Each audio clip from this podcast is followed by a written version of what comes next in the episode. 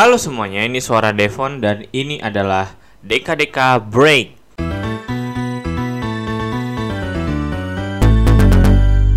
Jadi, gua akhirnya kembali nonton anime ya. Setelah beberapa lama nggak ikutin gitu anime. Ya, mungkin terakhir apa ya? Yang yang seasonal seasonal gitu. Tahun 2017 mungkin. I don't know, lupa. Tapi yang jelas sekarang gue mulai ya kalau misalkan yang anime kayak One Piece gitu itu gue masih masih nonton sih. Tapi kalau yang benar-benar uh, one apa satu season satu season itu udah lama nggak nonton. Dan ya gue apa ya mencoba untuk nonton lagi lah gitu. Ada satu satu anime yang gue temuin yang jadinya merubah perspektif gue gitu.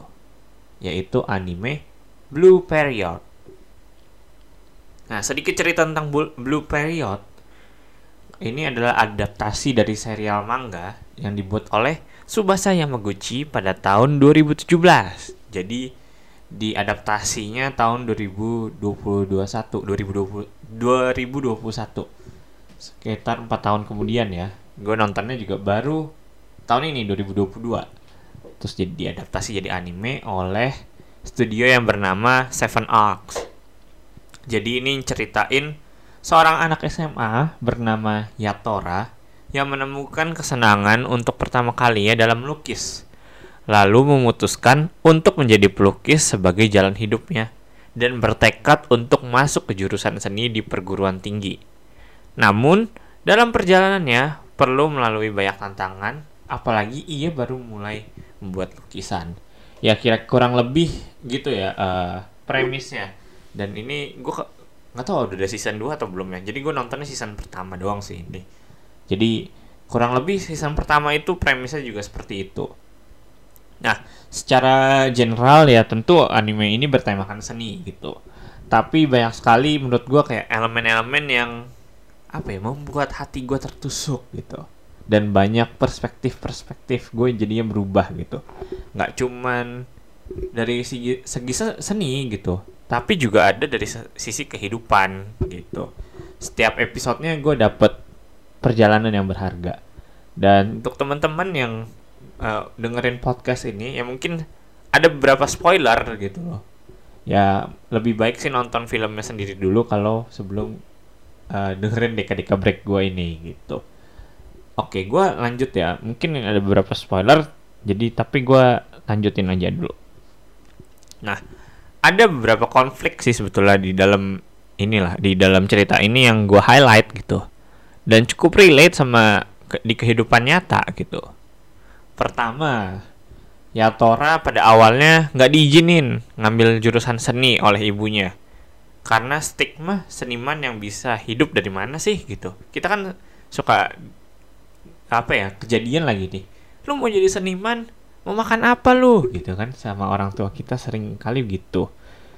Terus ya banyak orang yang makanya kayak sebetulnya ya pada kita bisa ngerti itu loh uh, apa yang orang tua kita inginkan gitu.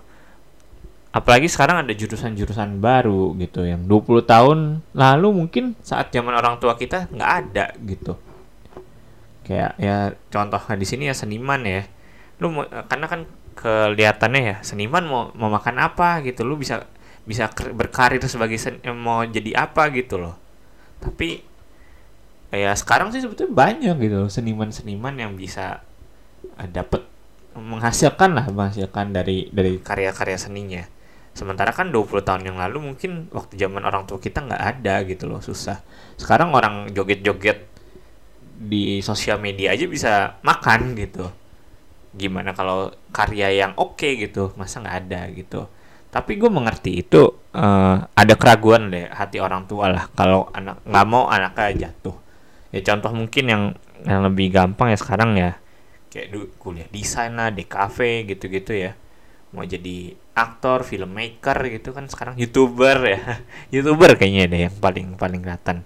Tapi kul- uh, youtuber kan nggak kuliah eh nggak nggak usah kuliah juga uh, konteksnya bukan kuliah ya nggak usah kuliah pun juga bisa jadi youtuber. Tapi ini konteksnya kuliah kan yang perlu keluarin duit juga gitu untuk uh, bisa uh, memperdalami ilmunya gitu. Ya contohnya filmmaker di cafe lah kalau misalnya sekarang bisa relate dengan itu.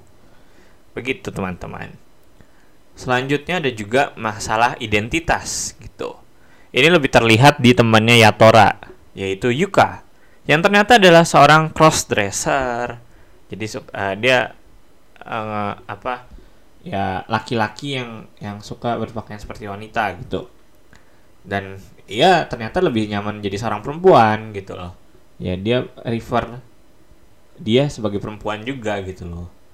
Uh, pronounnya she garis miring her gitu tapi ya tentu saja seperti pada umumnya orang tuanya menolak identitas yang ingin dia tunjukkan gitu di sini juga terlihat bagaimana Yatora sebagai temannya menunjukkan bagaimana ia bisa menjadi teman yang baik untuk Yuka ketika keluarganya menolak dirinya gitu. Nah ini ini ada per, ada konflik pertemanan juga di sini antara uh, gimana hubungan Yatora dan Yuka gitu. Dan Yuka ini juga yang yang apa ya yang bikin Yatora masuk ke eskul lukis itu kan. Jadi bagaimana uh, sebagai teman kita perlunya sebagai gimana ini bisa di lihat di sini di uh, dinamiknya Yatora dan Yuka begitu terus juga ada satu lagi tentang usaha keras yang diperlihatkan oleh temannya Yatora yang lainnya yaitu Kuana Maki Kuana yang paling berusaha keras tapi masih kesulitan untuk keperluan tinggi seni. Masuk perguruan tinggi seni itu susah banget gitu loh. Padahal dia top notch gitu loh. Pas latihan nomor satu nomor satu nomor satu tapi nggak pernah masuk gitu. Ini juga jadi mengubah perspektif gue tentang usaha dan melakukan apa yang kita suka menjadi berubah gitu loh. Apalagi dengan kata hustle passion yang sering digembar-gemborkan gitu loh bukan berarti kita harus terburu-buru dan mengorbankan segala sesuatu atau hustling untuk mendapatkan apa yang inginkan gitu kadang malah kita perlu cara yang tepat juga gitu. Sementara apa yang kita passionate pun juga nggak selamanya menyenangkan gitu. Masih ada rintangan yang harus dilewati juga. Kayak sekarang kan kayak, oh ini passion gue, passion gue. Ya bukan berarti passion ketika kita ini passion gue semua bahkan berjalan dengan lancar gitu. Bahkan dari kata arti passion itu kan sesuatu yang yang mau kita korbankan ya demi hal itu. Begitu jadi kayak kita harus berhati-hati gitu jangan sampai ketika ngelakuin sesuatu yang kita suka ini uh, ketika ada halangan dan rintangan langsung kita tinggal dengan alasan ternyata bukan passion gue lagi nih begitu dan terakhir tentang pilihan hidup beberapa teman Yatora yang tidak masuk perguruan tinggi seni memutuskan hidup dalam mimpi mereka dalam wujud lain gitu. Jadi ini kan uh, seni ya, tentang seni. Ada yang gagal ujian masuk perguruan tinggi seni, jadi uh, guru gambar anak-anak gitu loh. Ya, gue pikir ini ada benernya gitu. Karena kita, ketika kita mencapai impian, jalannya nggak cuma satu kok. Ada banyak jalan. Tapi kita nggak nggak ja, eh, kita jarang banget lihat ada jalan-jalan lain gitu melihatnya cuman aduh gue harus masuk ke perguruan tinggi A gitu untuk uh, jadi seniman padahal ketika dia jadi guru gambar dia juga live uh, live up live uh, her dream kan ya, menggambar juga itu bisa juga dong. Betul kan gitu nggak harus masuk ke perguruan tinggi dia juga bisa gambar jadi guru gambar gitu. Jadi uh, ketika eh, dalam konteks ini ujian masuk ya gagal ya jangan putus asa untuk untuk uh, mimpinya. Mimpinya kan bukan masuk ke ujian masuk bukan masuk ke perguruan tinggi kan tapi menjadi seniman gitu. Ya live, living masih bisa menjalani hidupnya juga.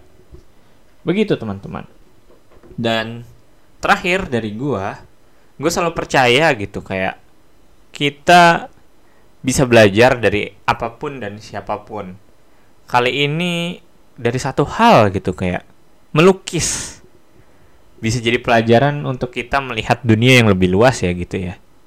Ya, begitulah teman-teman.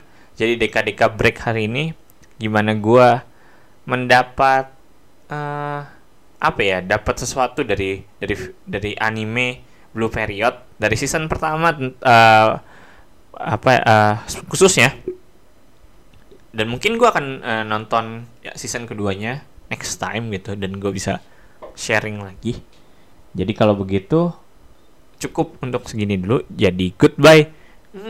And good night. Bebeng